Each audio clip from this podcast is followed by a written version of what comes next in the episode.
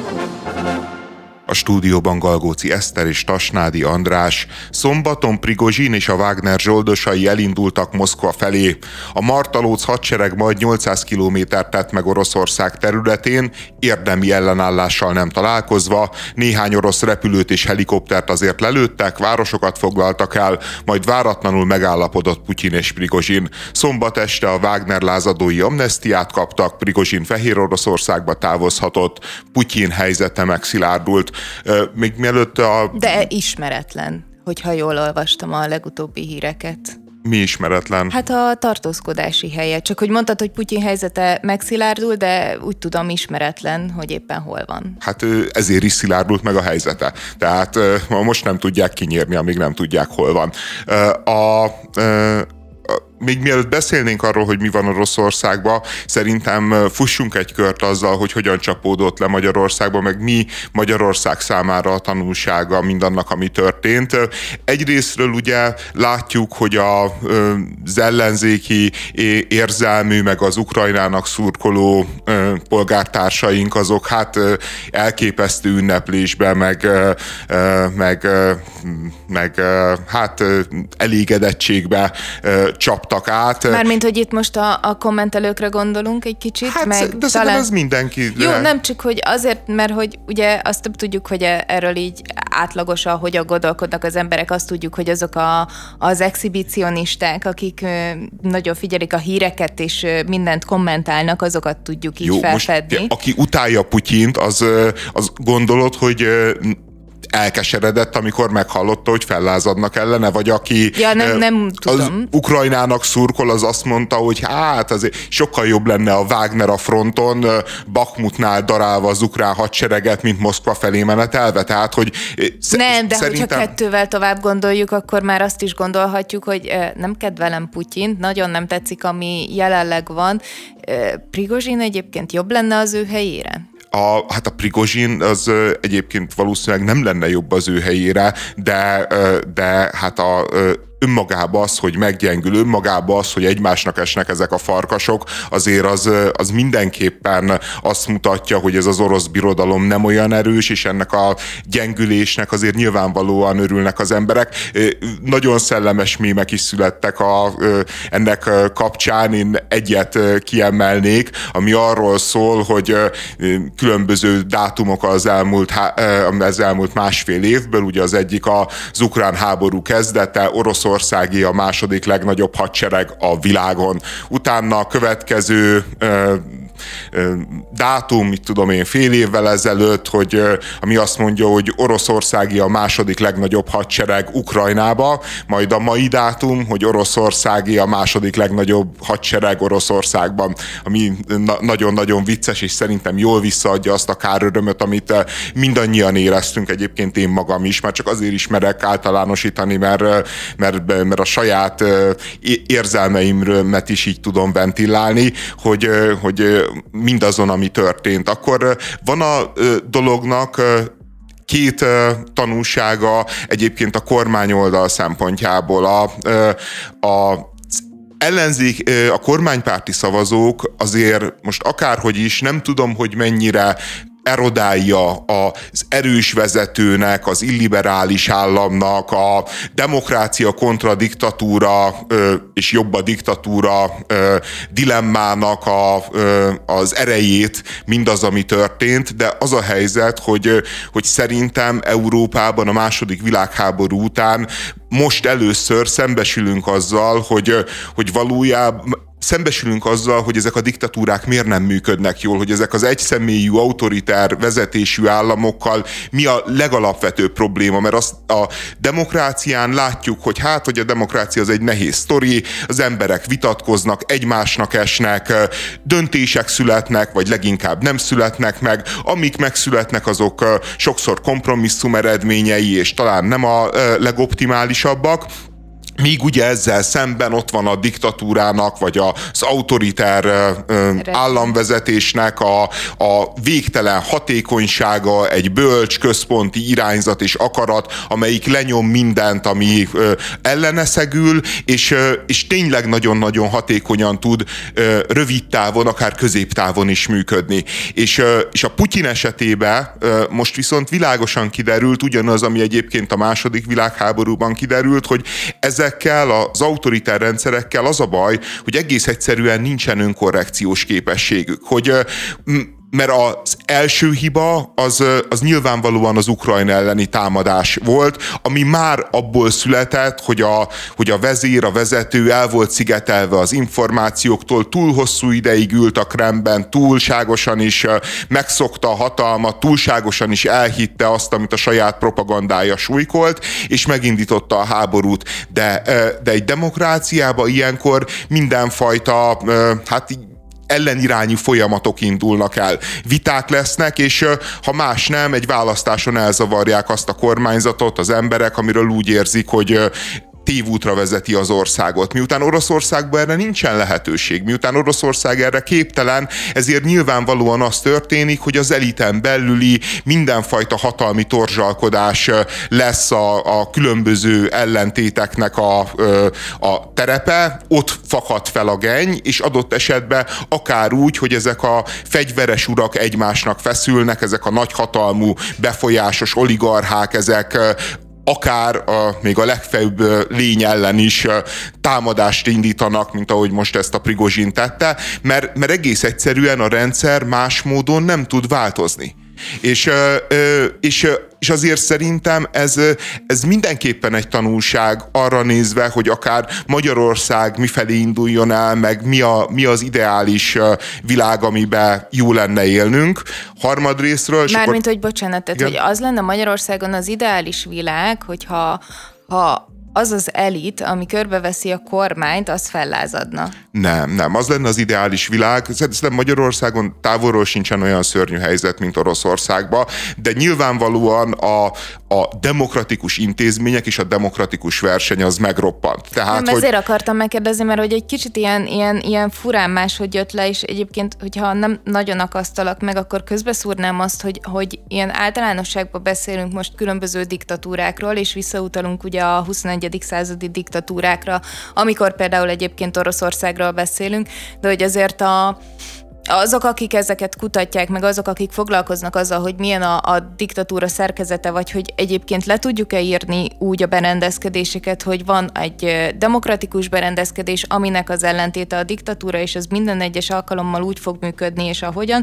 Ugye ezt már nagyon sokan hát hogy mondjam, nagyon sokan megkérdőjelezték, hogy tényleg így működne, és inkább arra jutottak, hogy, hogy ez kb. egy ilyen skála, aminek a két véglete között egyébként nagyon sok minden van. Tehát vannak olyan demokráciák, amiknek egyébként vannak autoriter elemei, és nyilván vannak olyan autoriter rezsimek, amiknek meg vannak demokratikus elemei, és a, a putyini Oroszországot egyébként most pont megjelent a, a, a HVG lefordította végre a spin diktatúrákat, ami szerintem egy rendkívül és roppant izgalmas könyv. Ugye ott a, a, az orosz diktatúrát is, de ugyanúgy egyébként Erdogán diktatúráját is leírják, és egyébként szó van benne Magyarországról is.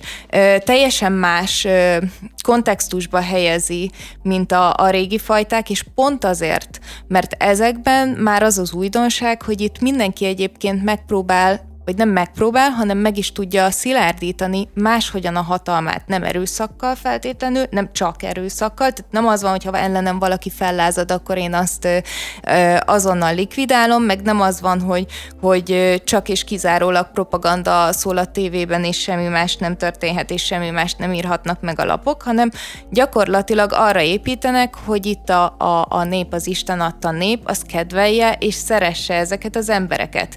Engedve van az ő szidásuk egyébként, csak ilyen nagyon lefolytott módon, pont annyira, hogy ne tudja megdönteni a hatalmaikat. Ezt csak azért szeretném így közbevetni, mert hogyha így nagyon-nagyon általánosítunk, akkor szerintem nehezebben értjük meg a, az egész jelenségnek a, a folyamatát. Szerintem a, ez már ez két különböző dolog. Amiről te beszélsz, az ugye a balliberális eliteknek az a vágya, hogy ugye ezeket az autoriter illiberális demokráciákat valamilyen módon meg tudják feleltetni a diktatúráknak. És, és azt csinálják, hogy van a diktatúrának egy definíciója, és azt mondják, hogy hát ez a definíció ez már nem él, hanem igazából így néz ki a diktatúra definíciója, de én nem erről beszélek. Ja, nem, ez, meg... ez tudomány, tehát hogy ez nem a, ez nem Jaj, a, a balliberális elit. Igen, mindig, nem, azt, nem, nem, mindig azt mondják, azt... a liberális elitek mindig azt mondják, hogy tudomány. Tudod te, hogy soha nem velük vitatkozol, soha nem a véleményükkel vitatkozol, hanem a tudományjal. Tehát, hogy ha ők azt mondják, hogy mondjuk Magyarország diktatúra, akkor az a tudomány. Ha te azt mondod, hogy ne. Magyarország ne, ne, nem ne. diktatúra, akkor te nem, pont nem a tudomány ezért vagy. Akart, nem, pont ezért akartam közbevetni,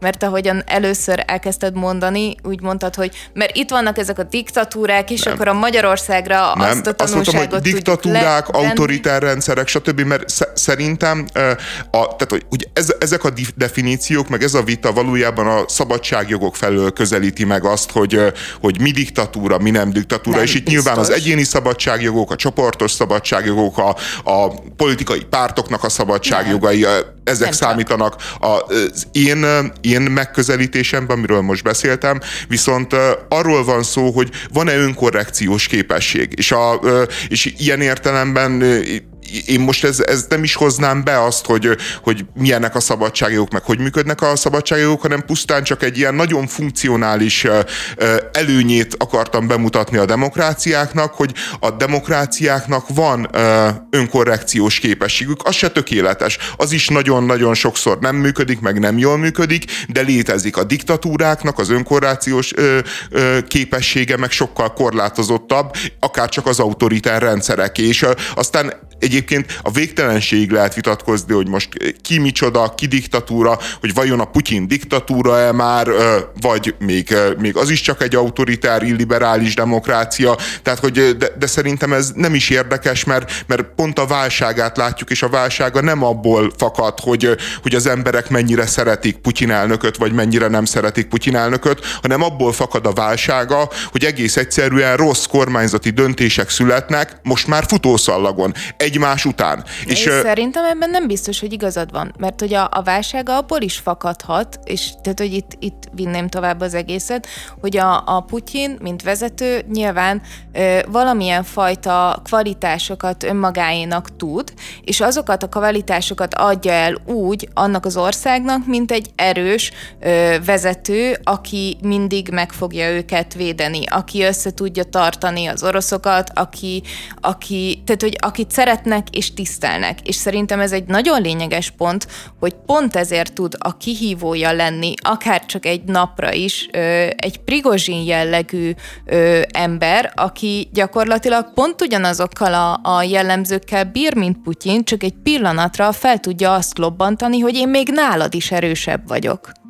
Jó, csak ez, ez ez is fontos része, csak, csak ez nem fedi azt el, hogy itt rossz döntések születnek, és a rossz döntésekből fakad az is egyébként, hogy a Prigozsint nem tudják pacifikálni, a rossz döntések, az államszervezet rossz működése, az, hogy miközben egyébként az Egyesült Államok titkosszolgálata már szerdán figyelmezteti az elnököt és a katonai vezetést, hogy a Prigozsin valamire készül és pucsot szervez, eközben meg az orosz titkosszolgálatok, akiknek ott van a köz közvetlen közelébe nem tudnak az egész történetről, vagy legalábbis asszisztálnak hozzá, vagy, vagy hallgatnak róla. Tehát itt, itt az a helyzet, hogy az egész orosz államszervezet elkezdett akadozva működni. Kicsit egyébként hasonló az, mint Magyarországon, hogy, hogy, hogy Magyarországon is az van, hogy azt látjuk, hogy ezek a, az illiberális, unortodox gazdasági megoldások, ezek nagyon-nagyon sokáig működtek. Tehát, hogy mehetett az acsarkodás az Orbán Viktorra, de az a helyzet, hogy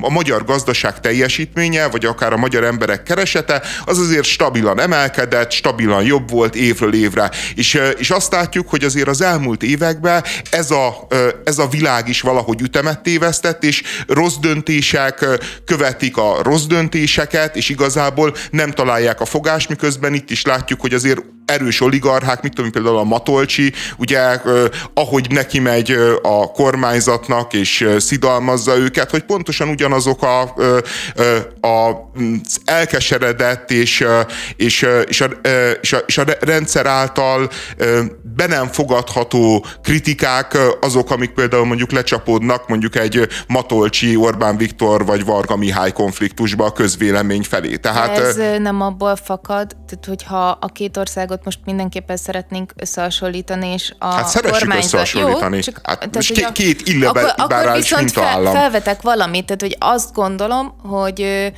a valóságban mind a kettőnél most van egy nehéz gazdasági helyzet. Tehát ugye az Orbán kormányoknak gyakorlatilag az volt a helyzeti előnye, hogy a világgazdasági folyamatok éppen pozitív irányba alakultak. Tehát itt voltak, nem tudom, illiberális gazdasági intézkedések, nyilván voltak támogatások, meg nem tudom, amik valamilyen fajta gazdasági kormányzást jelentettek, de hogy összességében egy könnyű helyzetben voltak, mert csak így fel kellett így, így szépen állni a hullámokra, és azokon így így valahogyan egyensúlyozgatni. Ugye az orosz gazdaság is viszonylag stabilabb volt egészen addig, amíg nem döntöttek úgy, hogy nekiállnak háborúzni, és akkor jöttek az Európai Uniós szankciók, amik nyilvánvalóan egyáltalán nem működnek, és nem roppantották szét a, a gazdaságot. Tehát, hogyha szerintem, hogyha párhuzamot kell vonni, akkor inkább itt azt látjuk, hogy abban a helyzetben, amikor éppen valami nagyon rossz külső behatás van, akkor külső vagy belső, teljesen mindegy, akkor van az a helyzet, hogy hirtelen kellene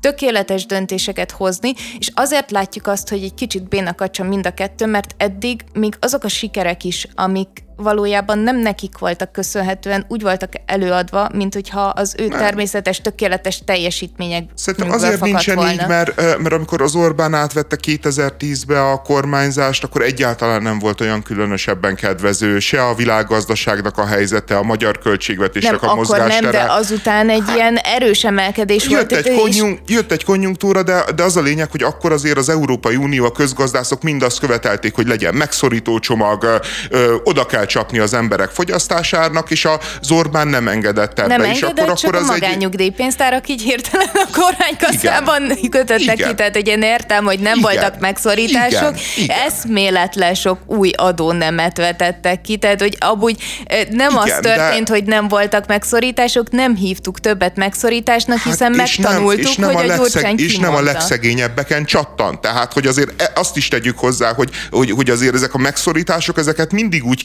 képzeljük el, hogy a nagy része a társadalom alsó 60-70 százalékát üti, és a felső 20-30 százalék valamennyit 40 százalék valamennyit érez belőle, tehát az Orbán azért ez, ezzel a logikával is szembe ment, míg akkor. Ma, ma már azért nem feltétlenül így néz ki a képlet, de a, a diktatúrák, az autoritár rendszerek, az erős vezetők, azok válsághelyzetben nagyon-nagyon jól és magas szinten tudnak funkcionálni. Tehát, hogy ne, nem véletlen a, a, a római jogrendszer, ugye, meg államszervezés azt mondta, hogy ha háború van, van olyan helyzet, amikor meg kell szüntetni a két konzult, meg kell szüntetni a szenátusnak a, a, a primátusát, és kell egy ember, aki akkor is ott meghozza a döntéseket, csak mondjuk ők azt limitálták azt hiszem fél évben. Igen, csak itt nem az van, hogy itt ezek a vezetők így belekényelmesedtek abba, hogy évek óta, ö, nem mondom, hogy nem hát hoztak döntéseket, mert, mert döntéseket persze. hoztak, csak hogy, tehát, hogy, hogy ezek talán akkor működnek, amikor nincsen előtte mondjuk 10-20 év, amikor, amikor tényleg mindenben azt érzik, hogy sikeresek, mi mindent jól tudunk, tehát nyilván ez valahol, és pont itt kell szerintem képbe jöjjön az, hogy korlátozva van-e bizonyos időre a, a, az egy egyed uralkodásnak a, az időszaka, mert hogyha nagyon sokáig csinálod, akkor hirtelen nem biztos, hogy meg lesz az a képességet, hogy, hogy, hogy nem hiszed el magadról, hogy minden tökéletesen tudsz. Ja, persze, hát mindig ez a baj, tehát hogy egész egyszerűen a hatalom az tényleg egy drog, ami, ami előbb-utóbb lehet, hogy az elején megtolja a teljesítményt, meg duzzadnak az izmok, meg, meg felpörget, de aztán idővel azt elkezdi roncsolni az ember elméjét, a lelkét, a, az intellektusát, mindent. És és még, hú, már, már nem is fogunk a Prigozsinról beszélni, de még akkor gyorsan elmondom a harmadik dolgot, ami Magyarország szempontjából szerintem érdekes tanulság, vagy, vagy legalábbis az Or- Orbáni elitnek azért el kell ezen gondolkodnia, hogy én úgy láttam eddig, hogy az Orbán azért arra törekszik, hogy me- meg kell várni ennek a háborúnak a végét, hogyha béke lesz, beindulnak újra a gazdasági kapcsolatok, Magyarország az polpozícióba lesz Or- Oroszországhoz, majd rajtunk keresztül fog menni a kereskedelem, és ez szerintem egy logikus elképzelés volt.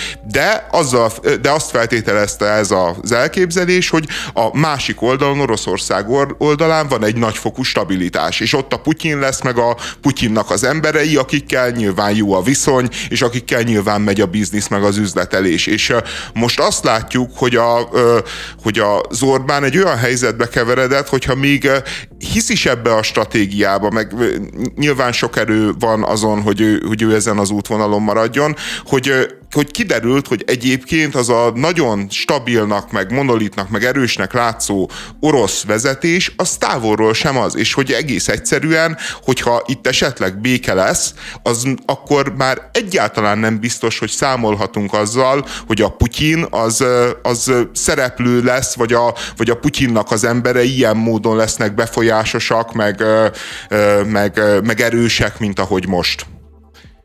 Jó, hát akkor teljes, holnapra, holnapra rakjuk bele a Prigozsinnak a különböző dolgait, mert most ez elment ilyen belpolitikai okoskodásra, de hát az ember ilyen nem tudja kell, meg, nem? ilyen is kell, ember nem tudja megállni, hogy ne Orbánozzon itt ilyenkor hétfő reggel.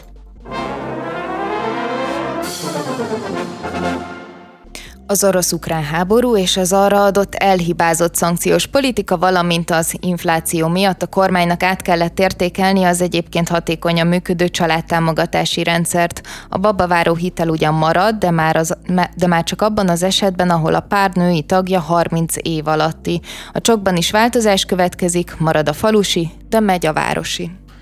A babaváró hitel kapcsán ugye ez egy nagyon-nagyon kemény döntés, amit a kormány meghozott, és szerintem joggal sérelmes is, amikor ugye azt mondják, hogy ugye ezen túl csak 30 év alatti nők vehetik fel a babaváró hitelt igazából én tényleg most a sporoláson kívül emellett nem szólnak érvek. Én, én, én, én, én nem látom azt a jó, egyért tényleg szól, tehát hogyha ugye azt mondják, hogy, hogy azért is jó ez, mert hogy minél előbbre kell tolni az első babának a vállalását, részben van ennek egy egészségügyi oka, hogy egész egyszerűen a minél fiatalabban nő, nyilván annál kisebb a kockázata a terhességnek, másrésztről meg, meg azért, mert hogyha minél korábban jön az első gyerek, annál sanszosabb, hogy jön majd a második, harmadik, negyedik, ötödik hatodik.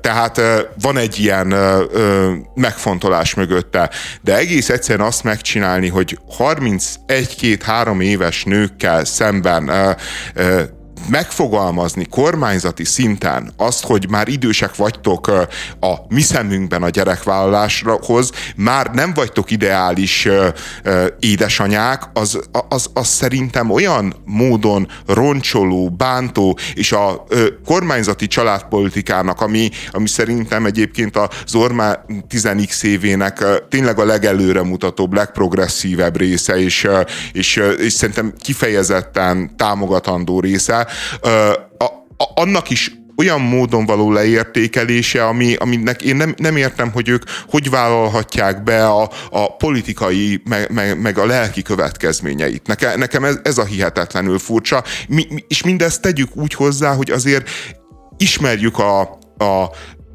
az orvoslásnak az eredményeit, ismerjük a társadalmi realitásokat. Az a helyzet, hogy ma már egy 31 nehány éves nő, hogyha gyereket vállal, akkor az egyáltalán nem tekinthető idősnek. Tehát, hogy se orvos egészségügyi szempontból, mert, mert még mit tudom, egy 32-33 éves nő az aztán bőven benne van az ideálisba, sőt, egy, egyébként ma már szerintem a 40 alattiaknál tényleg olyan, olyan, annyit fejlődött az orvostudomány, hogyha van rendes ellátás, ami nem feltétlenül van így, van rendes diagnosztika, van rendes nőgyógyász, akkor, akkor valójában azzal sincsen semmi gond, és E, és így stigmatizálni ezt a területet, hát én, én el vagyok képedve. És már azt se értettem egyébként, hogy a 40, tehát hogy, hogy van ebbe ugye most túl azon, hogy egy gazdasági kényszerhelyzet van, és valószínűleg ez viszi az Orbánékat abba, hogy ahol lehet, most próbálnak visszavenni. Pont az egyenes beszédben hallottam, hogy az áfa bevételek annak ellenére csökkentek, hogy 20% infláció van. Tehát gyakorlatilag ez azt jelenti, hogy az emberek úgy költenek úgy ö, költenek kevesebbet, hogy mindennek ö, 20%-kal nőtt az ára, magyarán több mint 20%-kal kevesebbet kell, hogy vásároljanak a háztartások. Tehát, hogy, hogy tényleg komoly válság van az emberek pénztárcájába, komoly válság van kormányzati szinten, és, és a, a csonkolás az, az úgy érkezik egyébként, hogy, hogy már egy olyan szituáció, hogy ők végül is ezt a döntést meghozták, csak akkor azt mondták, hogy a 40 éves nő az, aki, aki már általuk nem támogatott, miközben én tényleg nem értem. Egy 40 éves nőnek a gyermeke, egy 42 éves nőnek a gyermeke az rosszabb magyar, rosszabb adófizető, rosszabb bármi, mint mondjuk egy 28 évesé, vagy egy 31 évesé, és, és ezt akkor hozták, amikor még gazdasági kényszerek nem voltak ezt a döntést. Én nagyon sok, sokat gondolkoztam azon, hogy melyik részét fogja meg ennek a történetnek, és azt hiszem, hogy ha ha, komoly szinteken maradunk, akkor tényleg a, a legnagyobb problémám ezzel az az, hogy az anya, ö, illetve a, a nőnek a kora kerül előtérbe, ahelyett, hogy így figyelembe vennénk, hogy mi lenne ennek a babaváró hitelnek a valódi célja és a valódi támogatása, és hogy kit támogatna valójában a babaváró hitel, mert az elméletileg nem az édesanya, és nem az édesapa, hanem az, hogy, hogy, hogy megszületik egy, egy gyerek vagy kettő, vagy három, vagy akármennyi, és abban, hogy ő fel tudjon nőni, abban, hogy tisztességesen tudjanak a, a, a szülei életet kezdeni, ebben támogassa őket a kormány. Na ezt így kicsavartuk és kifordítottuk. Aztán azon is gondolkoztam, hogy persze egyébként megnézhetjük ennek a, a vicces oldalát is, hiszen azt azért mindannyian tudjuk, hogy ha egy nő 30 éves kora előtt nem szült, akkor ő bizonyára egy karrierista, megveszekedett ö, ö, asszony, aki mindent félretett azért, hogy, hogy pénzt keressen, ezt mind félre tudta tenni, és 30 év fölött egyébként mindenkinek elképesztően felhalmozott pénzösszegei vannak ők, mert megvannak a babaváró hitel nélkül is, és bármikor tudnak ö, saját önerőből gyermeket vállalni. De ez mondom, ez, ez inkább a vicces része, szerintem a szomorú és a reális, ö, reális az az, hogy, hogy nem azt nézzük, hogy miről szólna a támogatás. A, az, az a helyzet, hogy, hogy a másik része, amit ugye hoztak, hogy a falusiak felvehetik a csokot, mm. tehát a falusi csok az marad, de közben a városokat, nyilván a fővárost is, kizárják ebből a mhm. rendszerből. Mm. Ami, ami szintén egyébként egy teljesen értelmetlen dolog, mert falu és falu között sok esetben lényegesen nagyobb a különbség, mondjuk egy Balaton felvidéki, mondjuk Veszprém melletti kisfalu mondjuk Nemesvámos között, ami gyakorlatilag egyébként Veszprémnek a külterülete, a, a különböző munkalehetőségeknek egy jelentős része közelebb van Nemesvámoshoz, mint Veszprémhez, mert ugye a Veszprém melletti ipar, ipari jövezetbe települnek a nagy cégek, tehát hogy még könnyebben is megközelíthető. Nemesvámoson aztán van munka, van turizmus, van, azt hiszem, hogy ott van a Simicska is, talán nem, nem tudom, tehát hogy neki is ott lenne valami na, nagy gazdasága, hogy e- ezt a ö, falut, ezt összehasonlítani mondjuk egy nyíregyházi faluval ö, egész egyszerűen nem lehet. Tehát, hogy, hogy mondjuk egy Nyíregyházától 20-30 kilométerre levő faluval nem lehet. És, és ők azt mondják, hogy falu igen, város nem, miközben ha, ha már valamit és meg akarnak szorítani, akkor mondják azt, hogy bizonyos hátrányos térségekbe engedik ezt a dolgot. Oké, okay, rendben van. De hogy, hogy fel lehet venni mondjuk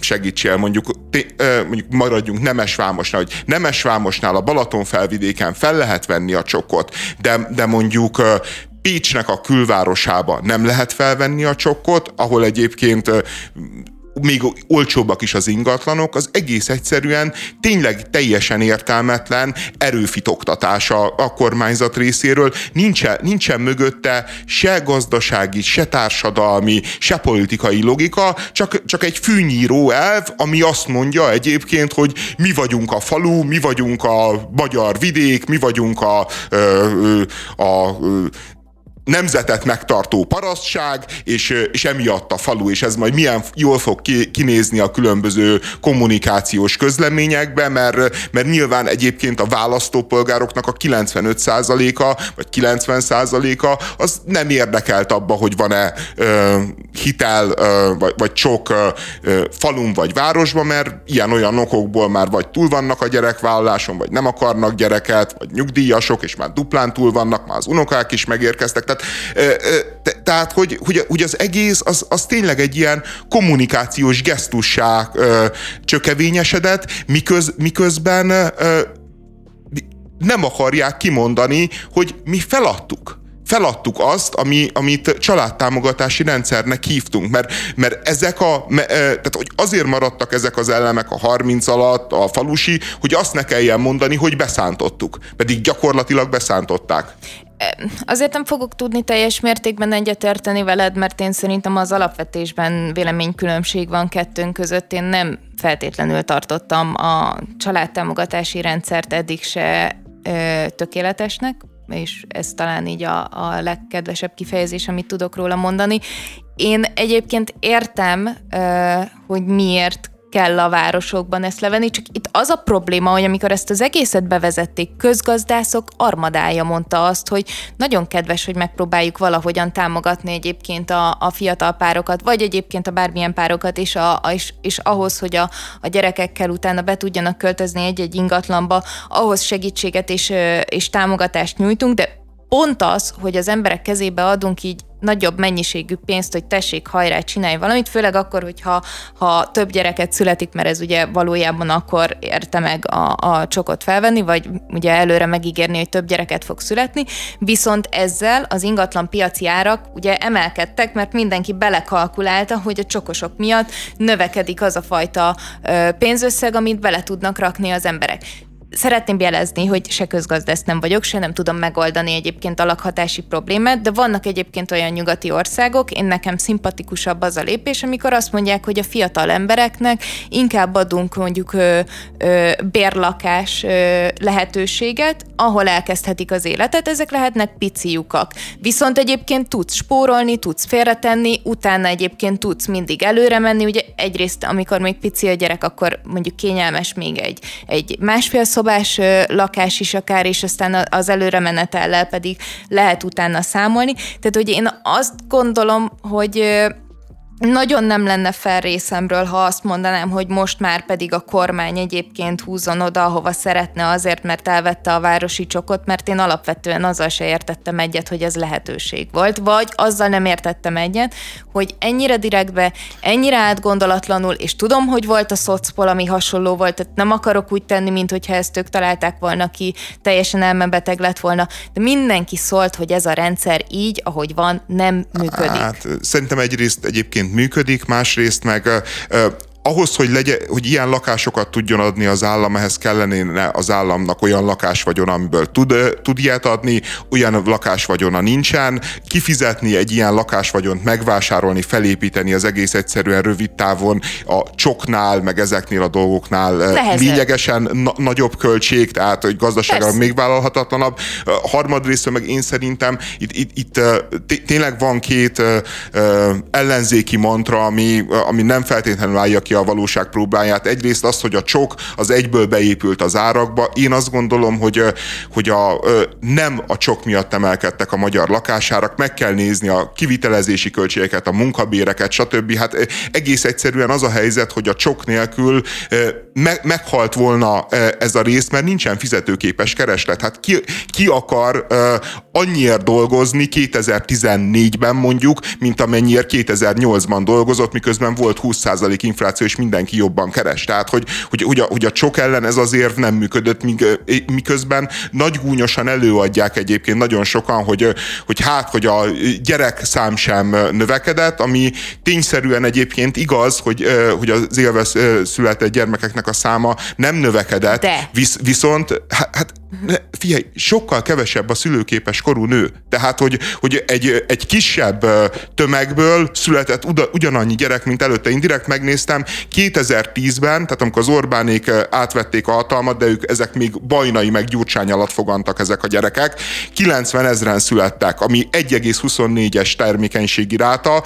2021-ben 93 ezer gyerek született, 22-ben ment ez le 89 ezerre, de ez, ez azért erősen benne van a Covid hatás, és a termékenységi ráta 1,59-1,52, tehát hogy ezt nem mondjuk, hogy, hogy nincsen a gyerekvállalásra pozitív hatással, abszolút van, sőt, és, és hogy lássuk, hogy milyen nagy a baj, hogy 85-ben, amikor egyébként már demográfiai válság volt, amikor egyébként már nagyon rosszul állt az ország gyerekekben, 85-ben még mindig 135 ezer gyerek született, és 1,89 volt a termékenységi ráta. 40 ezerrel születik minden évben kevesebb gyerek, mint 1985-ben, ami óriási, óriási veszteség hosszú távon a gazdaságnak, a társadalomnak, a nyugdíjrendszernek, tehát hogy ezt valahonnét pótolni kell. Tudom, hogy nagyon sokan szeretitek Taylor Swift-et, én is szeretem. Én is szeretném eljönni Budapestre. Írtam is neki egy levelet, amiben elmondtam, hogy Budapest egy szuper hely, és egy ilyen szuper helyre mindenképpen el, el kell, hogy jöjjön koncertezni. Sajnos jelenleg a koncert naptárjában még nincs ott Budapest, de mi minden követ megmozgatunk, hogy eljöjjön a városunkba. Magyarország hát egyik legismertebb TikTokkerét, Karácsony Gergely Budapest főpolgármesterét hallottuk a TikTokról e, egészen pontosan, ott jelent meg ez a egyébként hát kisé zavarbejtő videója a főpolgármester úrnak, amiben hát elmondta, hogy Budapest egy szuper hely, és hogy Taylor Swiftnek jönnie kell. Én Hát igen, a szekunder szégyen, ugye az az, az, az a ö, definíció, ami leírja a helyzetet, hogy az a főpolgármester, aki a páros napokon háborút hirdet a kormányzat ellen, meg ellenállást hirdet, meg, meg ő beleáll, és, és konzultál, és nem fizeti be a, az adót, mert, mert Budapest már a tönk szélén van, de ő majd megmenti. A páratlan napokon meg, meg a hogy mondjam, a Dívényi Tibi bácsi által meg nem valósított álmait éli meg, és leveleket ír random popstároknak a világba. És még egyébként még ezzel se lenne baj, mert nyilván valaki főpolgármester, valaki úgy érzi, hogy hát ott van Budapest tetején, hát mikor nem, ha ha ebben a pillanatban van neki esélye, hogy mit tudom én, egy Taylor Swift közelébe kerüljön, ilyenkor van esélye, hogy így megvalósítsa a maga gyermekkori vágyait, álmait, de a probléma az, hogy, hogy ez még csak nem is a Karácsony Gergelynek az ötlete.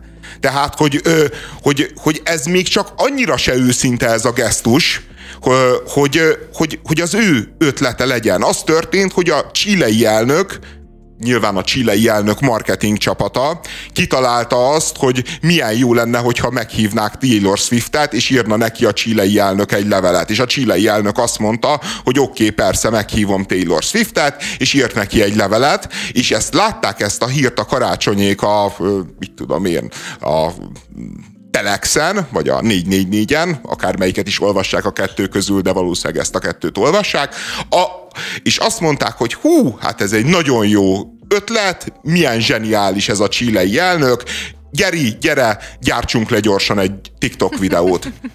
az a baj, hogy Jaj, szeretném azt mondani, hogy ez milyen cuki gesztus, és biztos vagyok benne egyébként, hogy vannak most 13, 14, 15 éves kislányok, akik azt gondolják, hogy fú, ez, ez, ez nagyon jó.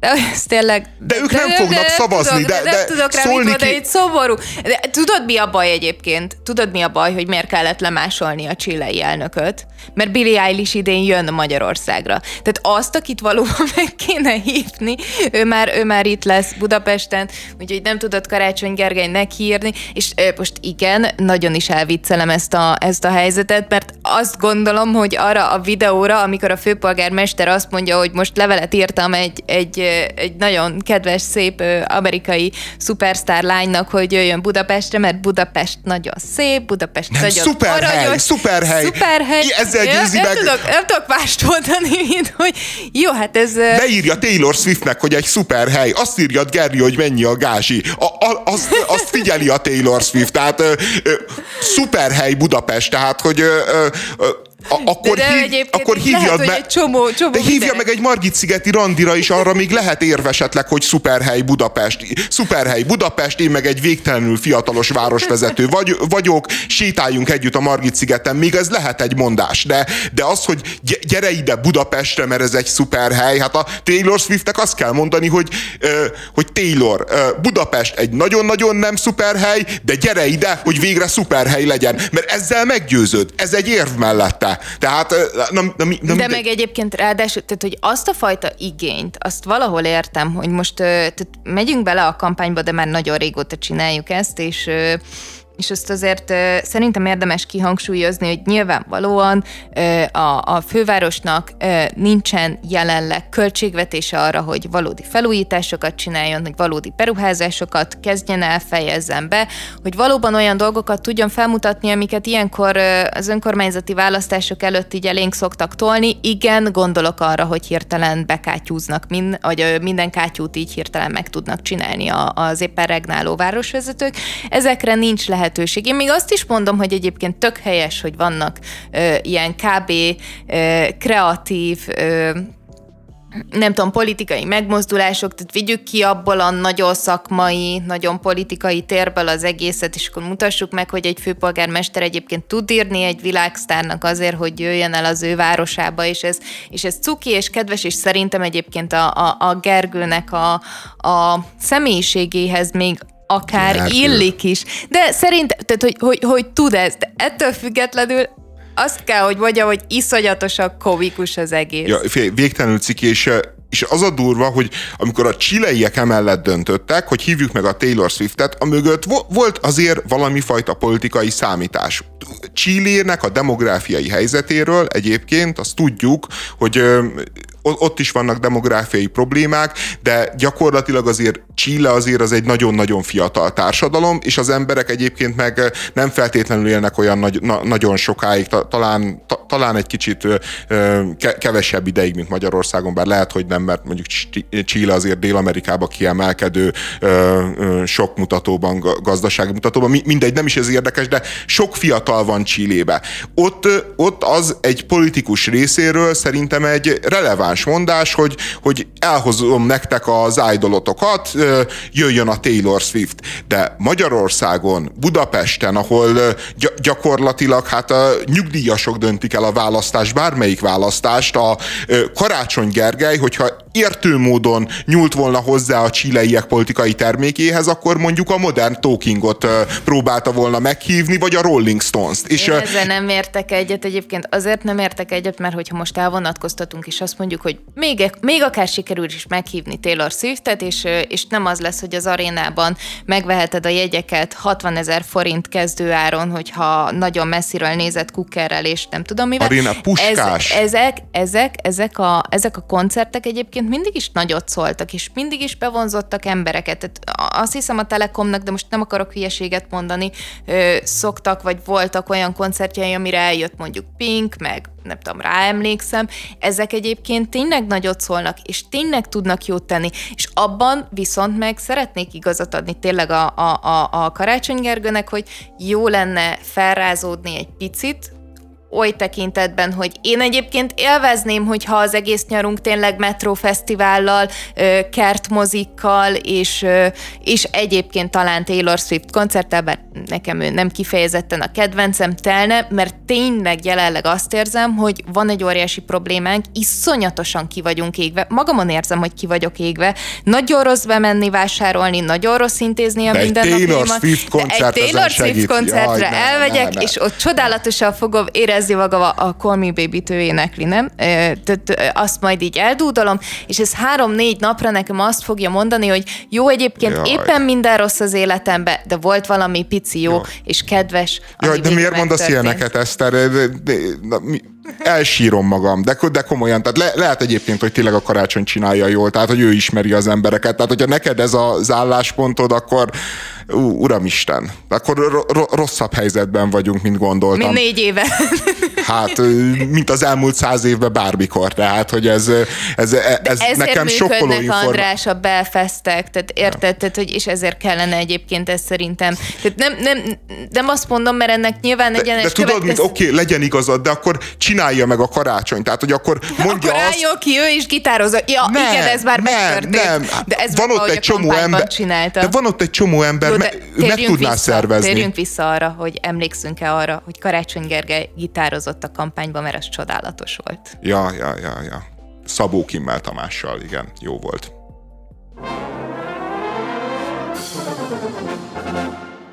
A szombat délelőttem csodálatosan indult. A napok óta tartó Harley Davidsonos felvonulás vagy találkozó, ezt nem értem pontosan, ugyanis ekkor érte el a csúcspontját, amikor ugye egy hosszú várost keresztbeszelő fel vonulásba torkolt az egész, és mindez természetesen a Dózsa György útról indult, így a látványban és a hangzavarban is igencsak volt részem, sok budapesti polgártársammal Jaj, együtt, Istenem. és akkor mindjárt jöhet az, hogy én egy rendpárti, eszméletlen ember vagyok. Pont azon gondolkoztam, amikor, így, amikor ezt így detektáltam magamba, hogy majd úgyis ez a vád fog engem érni, akkor este tízkor egy autó leparkolt egyébként konkrétan a, a, a ház előtt, és és elkezdte eszméletlen módon bömböltetni a zenét, ami szerintem egyébként nagyobb bunkóság, mint az, hogy, hogy tartanak egy-egy napra egy-egy ilyen felvonulást, ami hangos, egyébként emberek élvezik, legalább a résztvevők, ez szerintem fontos, nyilván vannak azok is, akik kívülről nézve is élvezik, és el tudom fogadni, hogy a város mindenki, és ezért mutassák meg magukat ezek az emberek, csak szerettem volna elmondani, várjál, hogy várjál, ennyi közön volt a felvonuláshoz, hogy én ezt láthattam. De jó, de várjál, akkor kicsoda a Galgóci Eszter, egy 60 éves házmester, aki fel van háborodva, hogy ezek a himpellérek dübörögtetik a motorjaikat, vagy egy 20 éves laza liberális, aki örül annak, hogy felvonulás van, közösség van, parti van, tehát valomással, való, valomással tartozom, én már ki fogok esni a, a csok, vagy a babaváró hitelből, úgyhogy a 20 éves az egyáltalán nem igaz rám már, és egyébként az ilyen politikai címkéket se szeretném így magamra vállalni, bár nyilvánvalóan itt már mindenfélét maga, rámaggatott mindenki, de alapvetően én egy kicsit azt gondolom, hogy, hogy a normális... De miért nem a 60 évest meg a házmestert kéred hogy a normális, a 20 éves várja, várja, hogy, a, hogy a normális emberek közé tartozom, azok közé, akik egyébként ki tudnak menni az erkére, és meg tudják nézni azt, hogy úristen, már megint mi ez, ami nekem most éppen nem jó, aztán a következő pillanatban meg azt is tudják gondolni, hogy jó, egyébként ezzel tényleg az égvilágon semmi probléma nincsen. Tehát a Eszter. 60 éves házmester csak azért kérem ki magamnak, mert képes vagyok kimenni egyébként egy hajmosás után a, a nagyon szép, tudod, ilyen, ilyen hajkötőmben, és azt mondani, hogy úristen, ezek a huligánok, de közben a valóságban hosszú távon egyáltalán nem tud zavarni, a házmestert pedig azért kérem ki magamnak, mert ö, soha senkire nem szólnék rá azért, mert ö, bunkó vagy engem zavar, mert azt gondolom, hogy mindig lehetőségem van arra, hogy becsukjam az ablakot, ablakot, berakjak egy fülest, vagy berakjak egy sorozatot, és nekem ne kelljen foglalkoznom azzal a külvilággal, ami idegesítő. A normális nem használjuk. E- ebben igazad van, de Igen. úgy értem, hogy... Átlagos. A, a, a, a, azt akartam mondani, hogy nem, normális nincsen. Szerintem, szerintem emberi, hogy egyszerre vannak nagyon direkt, nagyon hirtelen, nagyon haragos, aztán egy megnyugvó, megértő, tehát hogy tudod, hogy az érzelmi skáládozik, ja, ingadozik nyilván... folyamatosan, tehát így értettem a normálist, és a normálisért elnézést kérek, mert én is utálom Jaj, ezt de, de nyugodtan használjad a normális szót, ne, nem, nem ezt akartam kihozni persze, belőle, csak persze, azt akartam kihozni belőle, hogy jó emberek is, felvilágosult emberek is használják a normális szót, mindenfajta bántás szándéka nélkül. Egyébként bennem is ambivalensek az érzések, tehát a motoros felvonulás kapcsán, mert én nekem az az igazság, hogy az a része az végtelenül imponál, amikor ö, embereknek hobbiuk van, közösséget építenek, és az, hogy közös jelmezbe bújnak, hát ez annyira csodálatos. Nekem így lassan 50 felé közeled, vagy mindenki ö, coming out már az kell, életkorával. Kell neked most már egy Harley Davidson, mert jön a kapuzárási hát, pádik, és ezt máshogy nem lehet csinálni, persze. Hát én nem ez a pokolangyala típus vagyok, én, én az a srác vagyok, aki 50 évesen arról ábrándozik, hogy egyszer lesz Magyarországon is egy ilyen nagy komikon, már vannak ilyen kisebb kezdeményezések, és akkor, és akkor magamra veszek valamilyen Jedi köppenyt, és így abba, abba fogok járkálni a pókemberek, meg a, van az Amerika Star Wars kapitányok. kiállítás, képzeld el egyébként Budapesten, ahol ö, van olyan rész, mondjuk egy, egy rövid, de nagyon helyes ö, kiállítás van, ahol fel tudod venni a Jedi köpenyt, és egyébként egy pillanatra a kezedbe tudsz venni egy ilyen játék Én, én nem megyek ilyen kiállításokra, mert ezek mindig akkora átverések. Jó, tehát, csak hogy... szeretném jelezni, hogy ezt az álmodat, ezt könnyen bármikor tudom teljesíteni, hogyha De... egyszer odáig jutunk, hogy, hogy annyira szétvett téged a kapuzárási pánik, hogy egy Jedi köpenyre van szükséged, akkor ezt megoldjuk. De nem csak Jedi köpenyre van szükségem, hanem arra a monumentalitás érzésre, hogy, hogy ott van egy csomó ugyanilyen hülye, mint én, és, és, és senki nem néz ki, és amikor bemegyek, tudom én, egy ilyen budapesti alaksorba a Star Wars kiállításra, amit 50 négyzetméteren tartanak meg valami irreális összegér, mert jó eséllyel erről van szó, bár nem, nem, bár nem tudom, csak feltételezem, akkor, akkor meg, meg azt érzem, hogy az álomból nagyon-nagyon gyorsan lesz rémálom, és, és nagyon nem tetszik. Másrésztről meg egyébként az tök igaz, hogy engem maga a felvonulás az így nem zavar. Szerintem az tök jó, hogy az emberek így felvonulnak. Kicsit mondjuk ebbe a motoros szubkultúrában ne, ne, nekem, nekem furcsa ez a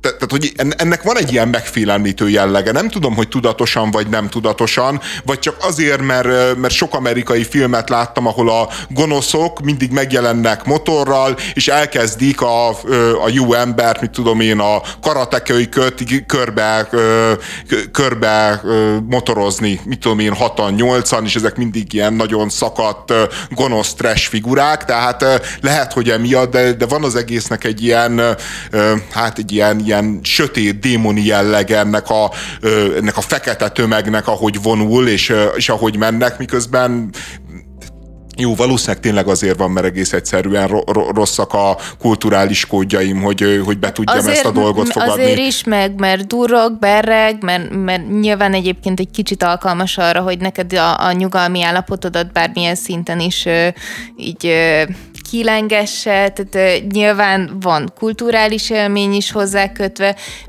biztos vagyok benne, hogy egyébként a most felvonulók nem félelmet akartak kelteni az emberekben, hanem inkább csak azt szerették volna megmutatni, hogy ők ezt szeretik, és végre van egy napjuk, amikor miattuk lezárnak fél utca szakaszokat, amin ők boldogan, kedvesen végig tudnak vonulni.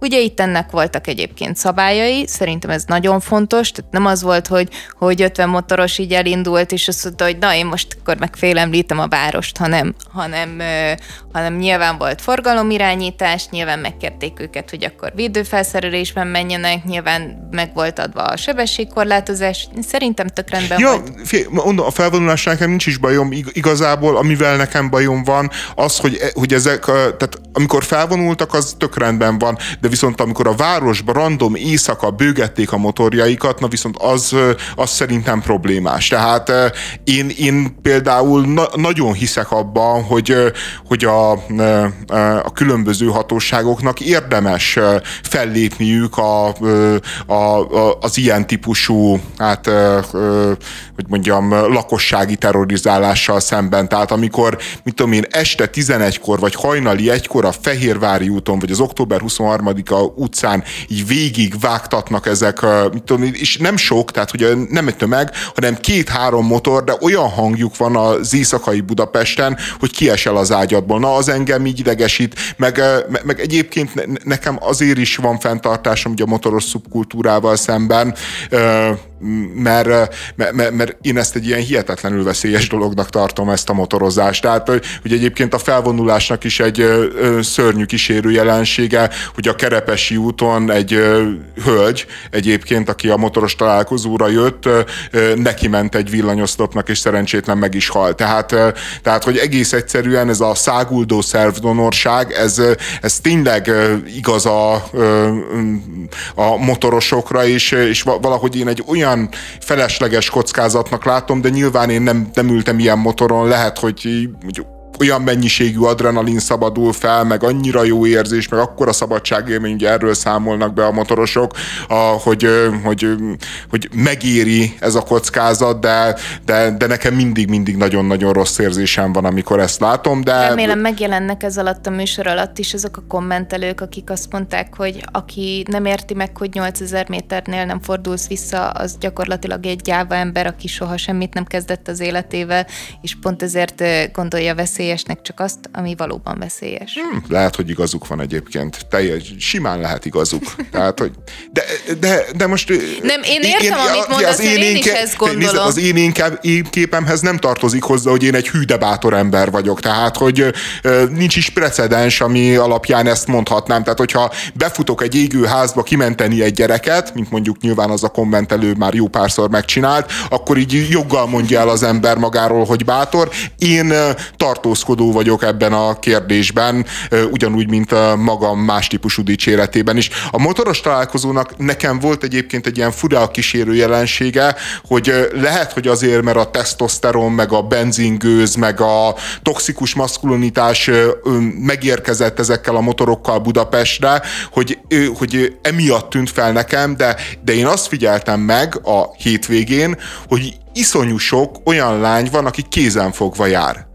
Iszonyos... Mert hogy kijöttél a belvárosba, és észrevetted a jelenséget. Nem, nem, egy csomószor járok a belvárosba, és, és eddig e, ne, én nem szembesültem a, azzal, hogy ez ilyen elterjedt. Né, néha nyilván lát az ember kézenfogva járó lányokat, sokszor így felvetődik, hogy ők barátnők, leszbikusok, ne adj Isten anyalánya, csak, csak nagyon-nagyon jól néz ki az édesanyja is. Tehát ezek megvannak, csak csak én, én, én azt éreztem, hogy ez ilyen tömeges lett a, az utóbbi időben Budapesten, nem? Én, én nem tudom, mert amikor felvetetted, hogy van ez a téma, meg hogy azt gondolod, hogy ez most így tömeges lett, én rögtön arra gondoltam, hogy szerintem ez abszolút korosztályos. Nyilván egyébként vannak most már olyan párok, akik felvállalják a, a készfogást, én ennek nagyon örülök, mert szerintem ennek így kell lennie.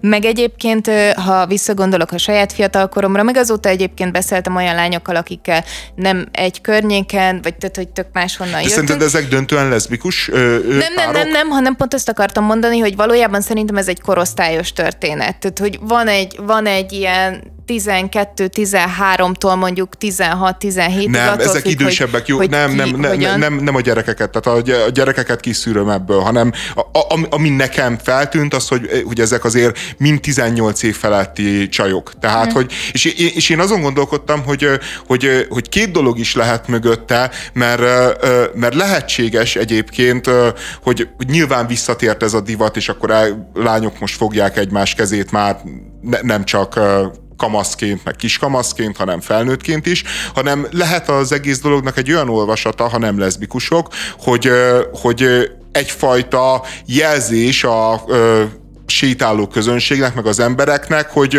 hagyjatok bennünket békén. Tehát, hogy egy az ilyen férfi, férfi riasztás, másrészt, és ez az egészbe az ördögi, ezért is akartam felvetni, Tehát lehet férfi riasztás, de az is lehet, hogy ez pont olyan, mint a bulikon a leszbikus csók, hogy valójában nem arról szól, hogy ne gyertek ide férfiak, hanem arról szól, hogy nagyon is gyertek ide férfiak. Jaj, de és egész egyszerűen annyira nyom azt, hogy nem tudok dekódolni egy, egy társadalmi jelenséget, hanem ott járkálok az utcán. Jó, nyilván nem én vagyok a célcsoportja, akármi is legyen az üzenete, mert remélem se zaklató, se felszedő, nem felszedő biztos nem vagyok, zaklató meg remélem, hogy nem, de, de, de olyan rossz, Jobb hogy... lett volna, ha fordítva mondod, de jó. Igen? Miért? Hát, hogy zaklató biztos nem, de felszedő meg talán nem. Hát Mire? a, a fene úgy, a fene, most ez a zaklatás olyan dolog, hogy én is megnézem a csinos nőket az utcán, tehát Fúj. létezik, létezik az a feminista diskurzus, ahol ez a srác, ez zaklató. Jó, Istenem. Na jó, ö, azt szeretném megkérdezni, mert nekem ez nem tűnt fel, tehát én nem, nem tapasztaltam azt, hogy ebből több vagy kevesebb, vagy bármennyi, tehát hogy bármilyen minőségi változás történt volna, hogy ö, milyen helyzetekben látod ezt többször. Mert én, tehát hogy a, a másik, amire a saját életemből tudok gondolni, tehát most itt tényleg csak magamra fogok vonatkoztatni, hogy vannak azok a szituációk, nem tudom, fesztiválok, tüntetések, és mondjuk a buli negyed egy bizonyos időszakban, amikor nagyon-nagyon sok ember van, de ez inkább tömeg, tehát a, a tömegben nagyon sokszor van az, hogy megfogom annak a kezét, akivel vagyok, és sokszor lány, azért, hogy ne veszítsük el egymást, illetve egy valamilyen szinten vigyázzunk egymásra. Aha, ö, akkor van még egy újabb megfejtésünk, hmm. hogy mi is történhet hát lehet, hogy soha nem fogjuk megtudni, hogy kinek mi jár a fejébe, amikor megfogja nem, egy soha. másik lány kezét. Az soha.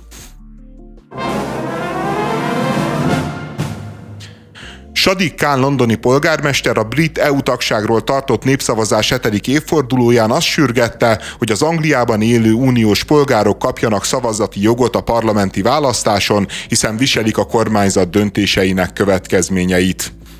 De teszem hozzá, hogy még pluszba, hogy adóznak is. Én nem tudom, az van, hogy én elolvastam ezt a felvetést, és azt mondom, hogy ez egy nagyon rendben lévő és nagyon jó felvetés, amit a Londoni polgármester tudott ajánlani. Ja, en, engem meg végtelenül irritál ez az, hát, az egész hát, felvetés. Tehát hát. a, hogy egyszer, De hát demokrácia, egy, nem? Egyszer, Minél több ember. Egyszer, csak, csak én, én tényleg azt várom, hogy, hogy ezekbe a példanyugati demokráciába egyszer éljünk meg egy olyan politikust, aki hatalomban van, és olyan javaslatot tesz az asztalra, ami a következő választásokon nem, nem nagyon kifizetődő neki. Mondjuk csak kicsit, vagy, vagy egy kicsit hátrányos is, de ő bevállalja. Tehát, hogy, hogy a Sadik Khan az letesz egy olyan javaslatot a a közasztalára, aminek következtében neki egy tudom én, 7 milliós városban egy millióval több szavazata van. Tehát, tehát hogy, hogy mondhatná azt is, hogy szeretnék egy millió szavazatot. És, és az még mindig egy tisztességesebb beszéd lenne, mint azt mondani, hogy jaj, ezeknek az embereknek nincsen képviselete, stb. Mert igaz, hogy nincsen képviselete, igaz, hogy nem adóznak, de, nem adóznak. annak az országnak az állampolgárai. Adóznak. Uh, ja, bocsánat, igaz, hogy adóznak, de nem annak az országnak az állampolgárai, hogyha az az ország mozgósít és katonákat hív be, nem őket fogja behívni. Az, azoknak az embereknek egész egyszerűen kevesebb felelősségük van azért az országért is. Azok az emberek, azok, ha, ha csak nem szereznek állampolgárságot, átmenetileg gondolkoznak Angliába. Én, én, én egész egyszerűen tény, tényleg nem értem, hogy, hogy hogy mi vezet oda egy politikust, hogy ezzel az ócska demagógiával, ami biztos, hogy nyilván nem fog átmenni a parlamenten, mert a konzervatívok nem fogják ö, ö, megszavazni, kampányoljon, meghergeljen, miközben, miközben teljesen nyilvánvaló, hogy maga az ötlet is ezer sebből vérzik, politikailag kivitelezhetetlen, és egyébként még rasszista is. Tehát, hogy a Sadik Khan, ugye a balliberális ikonpolgármester, hoz egy ötletet, ami egyébként kifejezetten rasszista, senki nem támadja érte, de azért izlelgessük azt, hogy azt mondja, hogy azért szava, szavazhassanak ezek az uniós állampolgárok, mert hogy itt adóznak, és hogy a kormány döntései érinti őket. Most, hogyha valaki nem uniós állampolgár, teszem azt, Nigériából jött, uh-huh. a Londonban is dolgozik ott. Ő miért nem szavazhat? Nagyon jó Ugyanezen az alapon. András, de hogy itt a valóságot akkor azért tegyük tisztába, itt gyakorlatilag annyi történik, hogy ez a, a kedves jó ember ez azt mondta, hogy itt van ez a Brexit dolog, amiről már sokan azt gondoljuk, hogy nem volt feltétlenül egy tökéletesen jó ötlet, de egyébként is Angliának a hozzáállása az egész Európai Unióhoz kicsit az volt, hogy ez az ötlet tetszik, ezt megtartom, ez nagyon nem tetszik, ezt megvétózom, ebben viszont kifejezetten egy kerékötő leszek, és elrontom az egész uniónak, hogyha arról van szó, mert nekem annyira nem tetszik. Mindig volt egy ilyen fura viszonyunk az angolokkal kapcsolatban. Na most ennek az újabb, fel, az újabb részletét látjuk, hogy gyakorlatilag ugye most már túl vagyunk a Brexiten, és azt gondoljuk, hogy ők már ugye se az előnyeit, se a hátrányait nem élvezik az Európai Uniónak, és így sok sikert kívánunk nekik a távolról, de ő azt mondja, hogy amit ott lehetett, vagy amit ott lehet, azt szeretnénk most már mi is. És akkor így így nem tudom, így csipegettünk vissza a jó dolgokat, amiket így szerettünk az Európai Unióban, de már nem a miénk. Ennyi történik.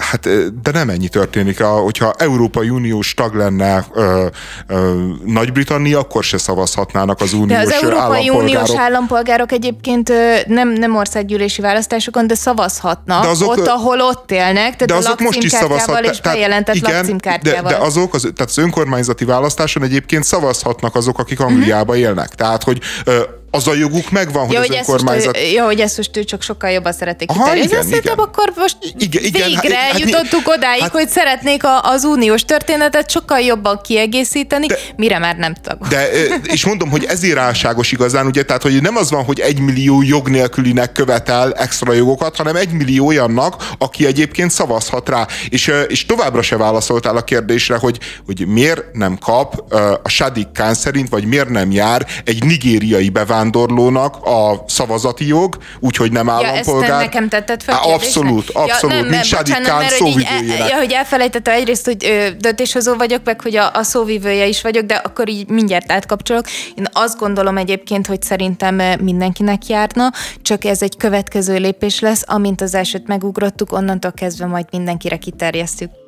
De... Nem lennék jó szóvivő az arcodból ki. Hát de, de, de, de, én nem értem, hát, hogyha ez egy elvi álláspont, jár a szavazati jog, akkor, akkor miért elő, először a fehéreknek adjuk meg, és majd, hogyha a fehéreknek megadtuk, és működik, és ezek a fehérek jól viselkednek, Jaj, de ne akkor... csináljunk jöjj... úgy, mint hogyha amúgy az Egyesült Királyságban így nem az lenne, hogy senki ne jöjjön ide. Tehát, hogy ott azért van egy ilyen mentalitás, tehát a Brexit erősen azon csúszott meg, vagy azért történt meg, mert ott az ellenkampánynak ugye nyilván az volt a, a, a nagyon erősen zászlóra tűzött dolga, hogy, hogy ide semmilyen bevándorló ne jöjjön, nem csak a, a, az afrikaiak, hanem ne jöjjenek a lengyelek, meg ne jöjjenek a magyarok, a durva, és várjál, hozzáteszem várjál, egy, a legdurvább egy a Brexit, hogy ott kifejezetten a le, lengyelt, meg a ja, kelet-európaiak ja, ja. ellen ja, úszítottak, tehát ne, nem is az angolok, meg az indiaiak, meg a, meg a hongkongiak Igen, igen, ellen, igen, de hozzáteszem, a, és most nagyon tetszeni fog neked, mert úgy fogok relativizálni, ahogyan azt te szereted, de hogy egyébként az Egyesült Királyságban a menekültekkel szemben nagyon-nagyon nagy ellenérzés van, talán nagyobb, mint itthon. A migránsokkal mm. szemben komoly ellenérzések mm. vannak. Ah, ja, ja, simán elhiszem. Hát most egy olyan országról beszélünk, ahol a magyarokon meg a lengyeleken vannak kiakadva.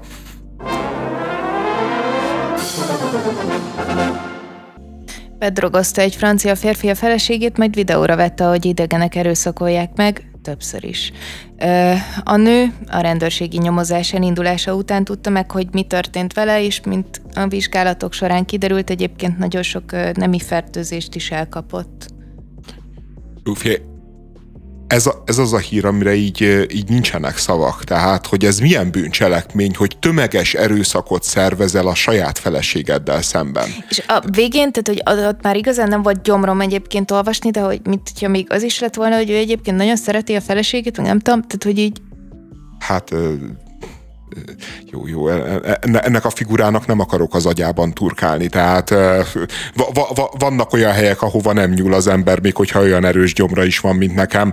A, a, a kemény az ebben, de, hát most e, ebben minden kemény, tehát hogy a, amit ez a figura megcsinált, az, az iszonyú ijesztő, de, de legalább annyira ijesztő, hogy, hogy ezt hogyan tudta megcsinálni, hogy vannak olyan ilyen internetes csoportok, ami arra szerveződik, hogy, hogy öntudatlan nőket megerőszakoljanak, és, és oda így feldobják a címet, ahol ahol van az öntudatlan nő, és akkor megjelennek ezek a, az internetes felhasználók, és, és megcsinálják a nemi erőszakot. Tehát, hogy nem pusztán csak arról van szó, hogy van egyetlen betegállat, perverz szemét, hanem az, hogy, hogy ő az interneten találta a maga aberrált ö, ö, szexualitásához mit tudom én mennyi társat, akik ebbe a szexuális fantáziába osztoztak, és,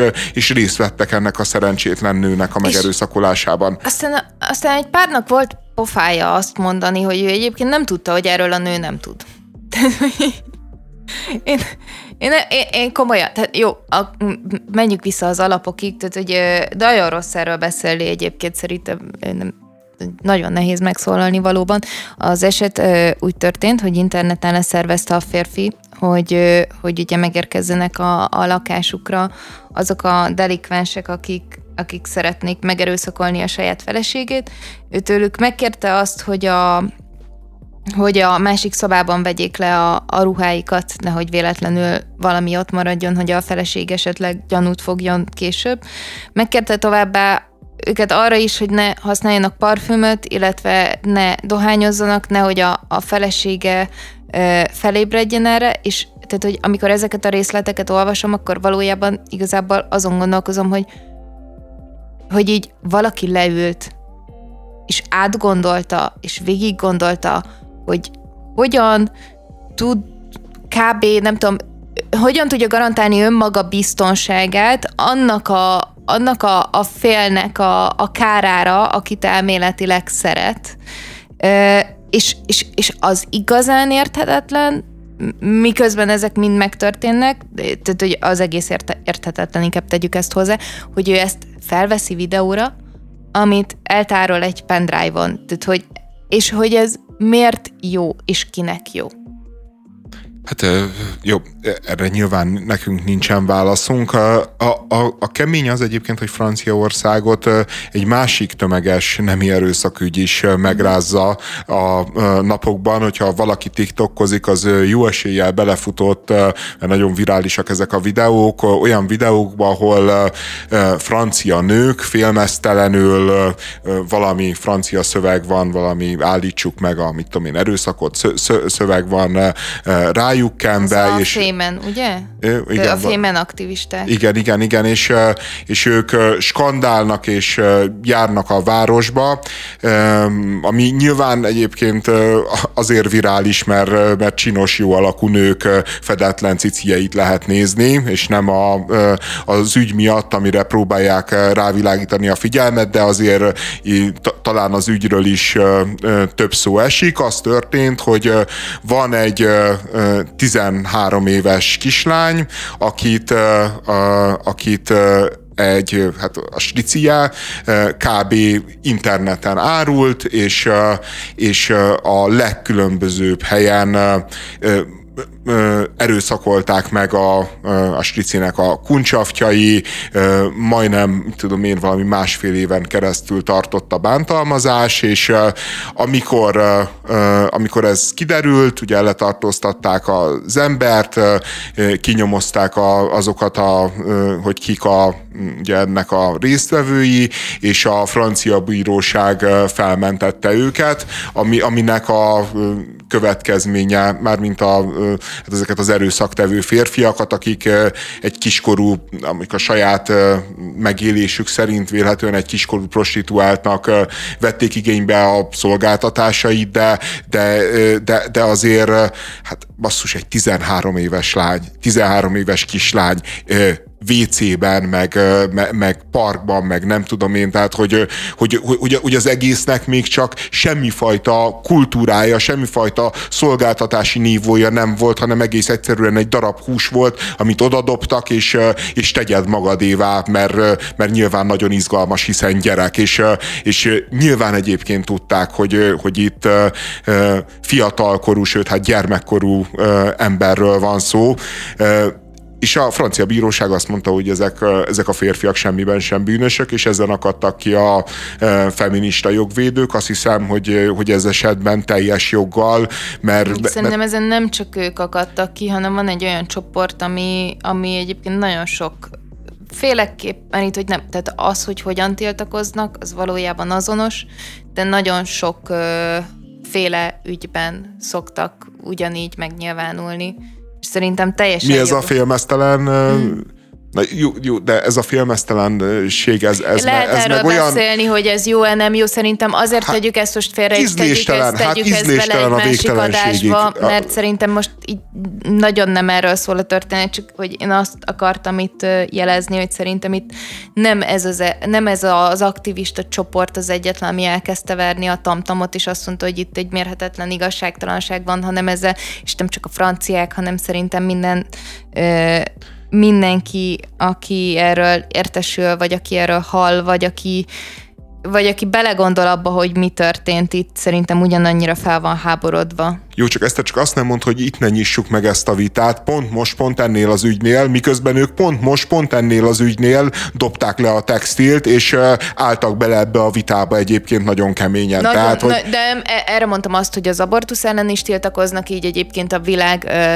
ö, ö, önhatalmi vezetői ellen is ö, ö, ö, tiltakoztak már így egyébként, hogyha valaki egyet nevetni szeretne, akkor írja be azt a szót, hogy Putyin és Fémen, vagy ezt a szókapcsolatot. Tehát, hogy, hogy itt van egy egy olyan tiltakozási forma, és az évek óta van, és ezen egyébként tényleg nagyon de szívesen bármikor... De egy csomó esetben szerintem normális, de pont akkor, amikor erőszakot követnek el nőkön, akkor szexualizáljuk magunkat, akkor rakjuk ki a csöcsöket az asztalra, hát elnézést kérek, a ciciket az asztalra, hát az, az, az szerintem ilyen gyomorforgató. Tehát én, én, én azt éreztem ennél az egésznél, hogy ez nyilván egyébként a kiszolgáltatottságunkat akarja. Ránk, legalább nézzetek ránk, tehát hogy ezért mondtam, hogy ezen lehet vitatkozni, nem értek vele feltétlenül egyet, nem csinálnám magam, de hogy, tehát, hogy, hogy, hogy ugye a, a csoport az arra akarja felhívni a figyelmet, hogy egyébként igen, a nőket általában, vagy tehát, hogy az önmegélésük szerint nagyon sokszor így látják, és, és, és én sem, tehát hogy, hogy most őszintén azért sem tudok megszólalni, mert azt hiszem, hogy az ügy sokkal fontosabb annál, mint hogy ki hogy képviseli, és hogy az jó-e vagy nem jó-e. Szerintem itt mindenkinek fel kell állnia egységesen, és azt kell mondani, hogy ez nem történhet meg. Tehát lehet azt mondani, hogy a beleegyezési korhatár 12 év, mert, és ezzel szerintem tökre érdemes vitatkozni. És lehet azt mondani, hogy van egy jog, meg van olyan, hogy hogy igazságszolgáltatás, és ki lehet mondani milliószor, hogy, a, hogy, hogy ugye jogot szolgáltatnak, és nem igazságot, de ebben az esetben én azt érzem, hogy aki, aki nem azt érzi, hogy ez jogszerű, akkor viszont iszonyatosan változtassuk meg nagyon gyorsan a jogot, hanem, hanem mindenféle irányba elvisszük a történetet, szerintem az, az nem méltó ehhez a hírhez. Ja, ja, ja. Ny- nyilván egyébként van baj a jogrendszerrel, hogy, hogy elfogják ezeket az embereket, és utána elengedik, az, és, és nyilván egyébként a, a különböző internetes perverziós chatszobákban, meg, meg újra és újra egymásra találnak, szerveződnek, stb. Bennem az merült fel egyébként kérdés, hogy két ennyire gyomorforgató hír kapcsán, hogy, hogy ezek az ilyen szélsőségesen beteg, szexuális perverziók, vagy deviancia, hogy ez, ez vajon egy 20.-21. századi jelenség, amit a, vagy hogy e, ennek a azért tömegessé válása, hogy, hogy amit a média, meg a fogyasztói társadalom jó rétet iggerelt ki a, a társadalomból, vagy, vagy mindig is léteztek ezek a beteg állatok, és, és ezek inkább a traumából, vagy valamilyen személyiségzavarból következnek. Tehát, hogy, hogy régen is ilyen rossz volt a helyzet, csak egész egyszerűen nem volt közvélemény, meg média, ami rá nézze, meg csámcsogjon rajta, meg szenzációt csináljon belőle, de valójában ugyanilyen általánosak voltak az ilyen típusú erőszaktevések, vagy régen azért nem volt ennyire rossz a helyzet, vagy, vagy és ez a harmadik lehetőség, hogy, hogy régen is megvoltak ezek a beteg állatok, adott esetben mondjuk, mint mit tudom én, mondjuk a hasfelmetsző Jack ki is élték a fantáziájukat, de, de miután lényegesen nagyobb kontroll volt a, a közösségekben, ismerték egymást az emberek, figyelték figyelték egymást az emberek, ne, nem, nem tudtak olyan módon egymásra találni, és nem tudtak olyan módon egymásból erőt meríteni, mint most az internetes fórumok segítségével, hogy maga ez a jelenség azért kisebb volt. Nagyon messzire menő kérdések ezek. Én nem is tudom az összeset megválaszolni, és még abban is bizonytalan vagyok, amire úgy érzem, hogy hogy talán valid. Azt gondolom, hogy a közösségi média terjedésével és az információs társadalommal, valamint egyébként a globalizációval, azzal, hogy mindent meg tudunk osztani egymással, hogy már egyre inkább tűnnek el talán a nyelvi korlátok is, de, de ugye a kapcsolattartásban meg főleg van egy ilyen iszonyatosan felgyorsult módszer. Az, hogy jobban el tudjuk érni egymást, az nagyon sok mindenben azt eredményezi, hogy azok az emberek, akik amúgy is ilyenek lettek volna, megtalálják egymást, közösségekbe tudnak szerveződni, talán ilyen szempontból könnyebb is megszervezni. Mindeközben egyébként pont az információs társadalom, az információk nagyon gyors terjedése, stb. stb. pedig egyébként meg, meg valahol meg kontrollálja is ezeket, mert sokkal könnyebb összekötni a szálakat, mondjuk a, a rendőrségek között is most már vannak együttműködések, amit talán megnyugtató, és Na jó, de Talán régen az ilyet nagyon verték egy, mit tudom én, egy falusi közösségben, Nem, egy kisvárosban. Valamennyi, valamennyi, valamennyi ilyen információ fennmaradt, hogy akit elkaptak, azt nagyon verték, csak az a nagyon nyugtalanító hírem számodra, András, hogy még mindig óriási a látencia nagyon sok mindenben, tehát hogy ö, még mindig vannak azok az emberek, akiket ö, még csak a bíróság elé se citálnak. Ja, ja, ne, nem, figyelj, figyelj, abba iszonyú belegondol. Tehát, hogy, hogy az a durva, hogy, hogy, hogy mennyi lehet az ilyen típusú gyermekbántalmazás, mennyi lehet az ilyen típusú erőszak, amikor nyilván ezek a bűnelkövetőknek csak egy kis része, egy töredéke az, amelyik a hatóságoknak a látókörébe kerül, vagy amelyik lebukik, vagy amiről beszámol a sajtó. Tehát, hogy, hogy, hogy a fene tudja, hogy, hogy mennyi ilyen predátor garázdálkodik egyébként. Ugye az Egyesült Államokra szokták mondani, hogy általában, hogy abba a populációba 240, mit tudom, 340 millió emberre körülbelül olyan 40 sorozatgyilkos kell, hogy garázdálkodjon, tehát hogy állandóan a, a, a ez a szám, ez nyilván nagyságrendekkel több az ilyen típusú bűnözőknél, meg perverzeknél.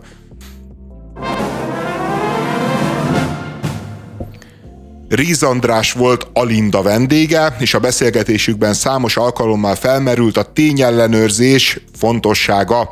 Vagyis egész pontosan úgy nézett ki a két álláspont, hogy Alinda szerint fontos a tényellenőrzés, a Réz András meg semennyire se bízik azokban, akik magukat tényellenőrökként, tényellenőrökként definiálják.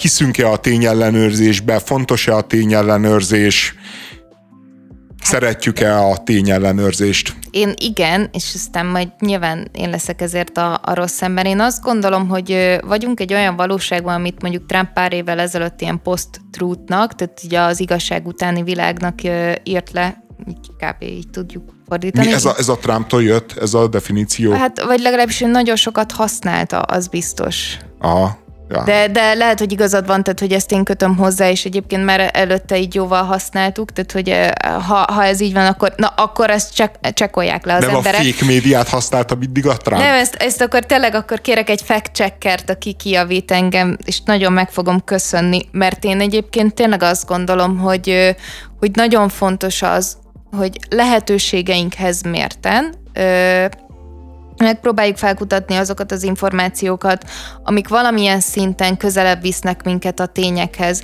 Én nem gondolom azt, hogy minden esetben ö, lehetőségünk van rá, mert nem titkolnak el előlünk dolgokat, és nem, akar, nem konteózni szeretnék, hanem azt gondolom, hogy igenis van az a része a világnak, amire, amire nem fogunk tudni rálátni, vagy egyébként nem találjuk meg a, a, a megfelelő információt, de szerintem az, hogy mindent megtegyünk azért, hogy, hogy a legpontosabb képet kapjuk valamiről, az nagyon fontos. Probléma az, hogy, hogy alapvetően több valóság van. Nincs, nincs egyetlen valóság, sokfajta valóság van. A, és azt gondolom, hogy egyébként azok a sikeres közösségek, sikeres nemzetek, országok, bármi, akik, ahol emberek egyébként a maguk nagyon eltérő valóságait bizonyos pontokon össze tudják illeszteni, és bizonyos pontokon közösen tudnak gondolkodni, mert hogyha nagyjából egyetértünk abból, hogy mi a probléma, akkor, akkor már lehet arról beszélni például, hogy hogyan oldjuk meg a problémát. Tehát ha, ha nem értünk egyet abba, hogy mi a probléma, akkor már a diskurzus sem lehet megkezdeni arról, hogy, hogy, hogy azt hogyan oldjuk meg. Tehát, hogy ez egy pár kapcsolatban egyébként ugyanannyira fontos, mint mondjuk, mondjuk nemzeti, de akár nemzetközi közi szinten is. És a, a tényellenőrzésre, hogy mik a tények, mik, mik azok a pontok, amire úgy tudunk tekinteni, hogy, hogy konszenzusosan elfogadjuk, mint, mint a közös valóságnak a részeit, az egy, az egy hihetetlenül fontos dolog, és hogyha ezért tesz, mit tudom én, egy társadalom, egy szervezet, bármi, akkor szerintem az alapvetően jó. Ilyen értelemben én például az Alindával értek egyet ebbe a vitába. Olyan értelemben meg a Ríz Andrással értek egyet, hogy, hogy amikor ez a tény ellenőrzés, hogy mi a tény, ez hirtelen ö, nem egy kompromisszum eredménye lesz, ahol én törekszem arra, hogy megismertessem a tényt, és elmondjam, és meghallgatom, hogy mi a te véleményed, hanem az egyik fél, a két boxoló közül az egyik azt mondja, hogy én egyébként a bíró is vagyok, és ö, ténykérdés, hogy ezért a jobb egyenesért nekem három pont jár, és az is ténykérdés, hogy egyébként ő nem talált be, én ezt megállapítom, hiszen én tudom. Abban a pillanatban viszont semmi másról nem szólni, szólni a tényellenőrzés, mint ennek a post világnak, az igazság utáni világnak a további épüléséről és a közös társadalmi szövetnek az elszakadásáról. Mondok egy példát, hogy volt a Amber Heardnek meg a Johnny Deppnek a pere és az Amber Heard Johnny Depp per kapcsán a 444-nek a fact checker oldala hozott egy összeállítást, amiben ö, ö, leírták, hogy hát hogy ebben a perben nagyon-nagyon sok csúsztatás van, többek között ö, ö, az a plegyka terjed az interneten, és hozták a plegykát, és, ö, és utána több forrásból bebizonyították, hogy nem igaz. És hát az ilyen plegykák kapcsán ö, ö, támadják szegény Amber Heardot.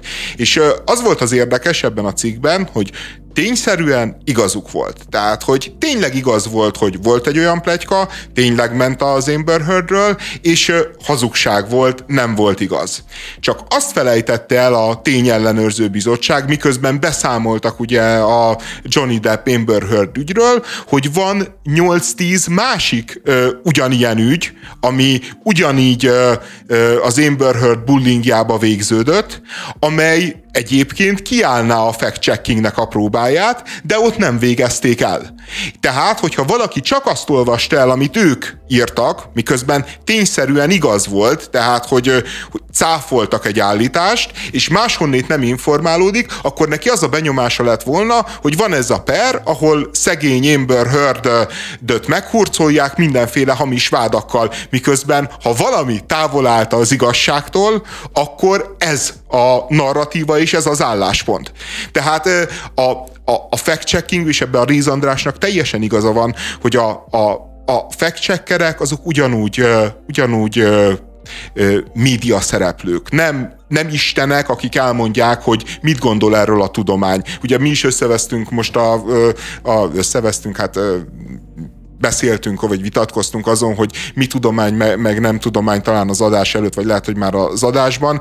És, közben és utána egyébként. Közben és utána, jó, mert ezen össze szoktunk vetni, és, és azt nem mondtam el azt az érvet, amit egyébként a legerősebb érvnek tartom, hogy önmagába a tudomány álláspontja az olyan, hogy a tudomány minden álláspontjához hozzárakja azt, hogy ez az álláspont vitatható. Abszolút. Ettől tudomány, hogy azt mondja, hogy ez, ezt gondolom most, a mostani tények, érvek, fektek alapján, uh-huh. de ezt te bármikor vitathatod, annélkül, hogy én megköveznélek ezért, hanem yeah, azt mondom, hogy igen, vitassad, álljunk álljál velem szembe, és mondd el az érveidet. Ez a tudomány, mindig ez a tudománynak az álláspontja. Tehát amikor valaki azzal jön, hogy a tudomány e, ezt bizony cáfolja, nem. A tudomány azt az attitűdöt cáfolja, amit te képviselsz, kisapám, hogyha a saját nagyanyám Én lennék. Aha. Ő, Ő, ő, ne, ne, én ezt értem. Egyetlen egy dolgot szeretnék elmondani, és nem szeretném ilyen nagyon mély vizekre evezni ezt a történetet, bár nekik is sikerült. Tehát igazad van abban, hogy hogyha a fact adja valaki a, a fejét, legyen ez egyébként magánember a magánbeszélgetésekben, vagy egy, vagy egy újság, vagy egy média platform, ami, ami ezt teszi, akkor ott nagyon erősen bele lehet csúszni abba a hibába, hogy ezt folyamatosan mindent nekem csekkolni, az, az, az iszonyatosan rémfárasztó. És én éltem ebben, tehát hogy voltak mondjuk így hónapok az életemben, amikor így, amikor így kaptam napi három-négy, na és ezzel mi van? Na és ezt elhiszed? Na és amúgy itt is hazudik a média? Na és itt ebben ez, ez most már hallod és látod a saját szemeddel, hogy igazam van? És én azt érzem, hogy ezek a fact azért sem működnek tökéletesen, mert valahol abban a világban élünk, ahol nincsen meg az ember, nincsen meg a legtöbb emberben a természetes igény arra, hogy utána nézem magának a, a dolgoknak, hanem amikor van egy olyan típusú ember, mint én, és ezt én bátran vállalom, hogy tényleg egyébként megpróbálok minél pontosabban utána nézni dolgoknak, ö, akkor, akkor a, a többi ember ezzel szemben nem azt csinálja, hogy én is utána nézek, hogy aztán tudjunk vitázni, hanem hanem így, hanem így kényelmesen így oda dobja neki, hogy na, és akkor erről mi a véleményed? És akkor nekem bele kell rakni azt a félnapi kutató munkát, hogy figyelj, megint ez egy ez egy, tehát, hogy itt van az igazság magja, mert azért minden úgy működik a mai világban is, hogy van egy valamilyen fajta igazság magja, ez rendben van, itt ezen a ponton már lehet, hogy téved, ezen a ponton már lehet, hogy szándékos csúsztatás, vagy stb. stb., de hogy ez eszméletlen munka. Eszméletlen munka az, hogy az összes információt valaki folyamatosan ellenőrizni tudja, ezt nem lehet, és pont ezért egyébként tökre egyetértek veled, András, ugye, ami, amiről beszéltél, ezt a falsifikációnak hívjuk, mondjuk, szerintem véglegesen kijelenteni azt, hogy nekem igazam van, a legveszélyesebb dolog a világon. Én inkább a törekvést tudom előtérbe helyezni, hogy megpróbáljuk a magunk szintjén azt képviselni, hogy, a, hogy, hogy mindig az igazat megpróbáljuk felkutatni. Egy, egyébként szerintem például ilyen értelemben ö, példamutató, majd lehet egyszer beszélünk is erről a cikkről, a Telexnek jelent meg a, egy írása a, a kormányzatnak a gender álláspontjáról, és ott egy államtitkári válasz három álláspontját vizsgálták meg, hogy ez igaz-e vagy nem, és az egyiknél azt találták, hogy hamis, a másiknál azt találták, hogy inkább igaz, a másiknál inkább hamis. Tehát, hogy, hogy még csak tudod, még ez a bináris kód sem működik, hogy igaz vagy hamis, mm. hanem, hanem talán hamis, inkább hamis, így, így, így működik a világ. Jövünk holnap. Nagyon szépen köszönjük a figyelmet.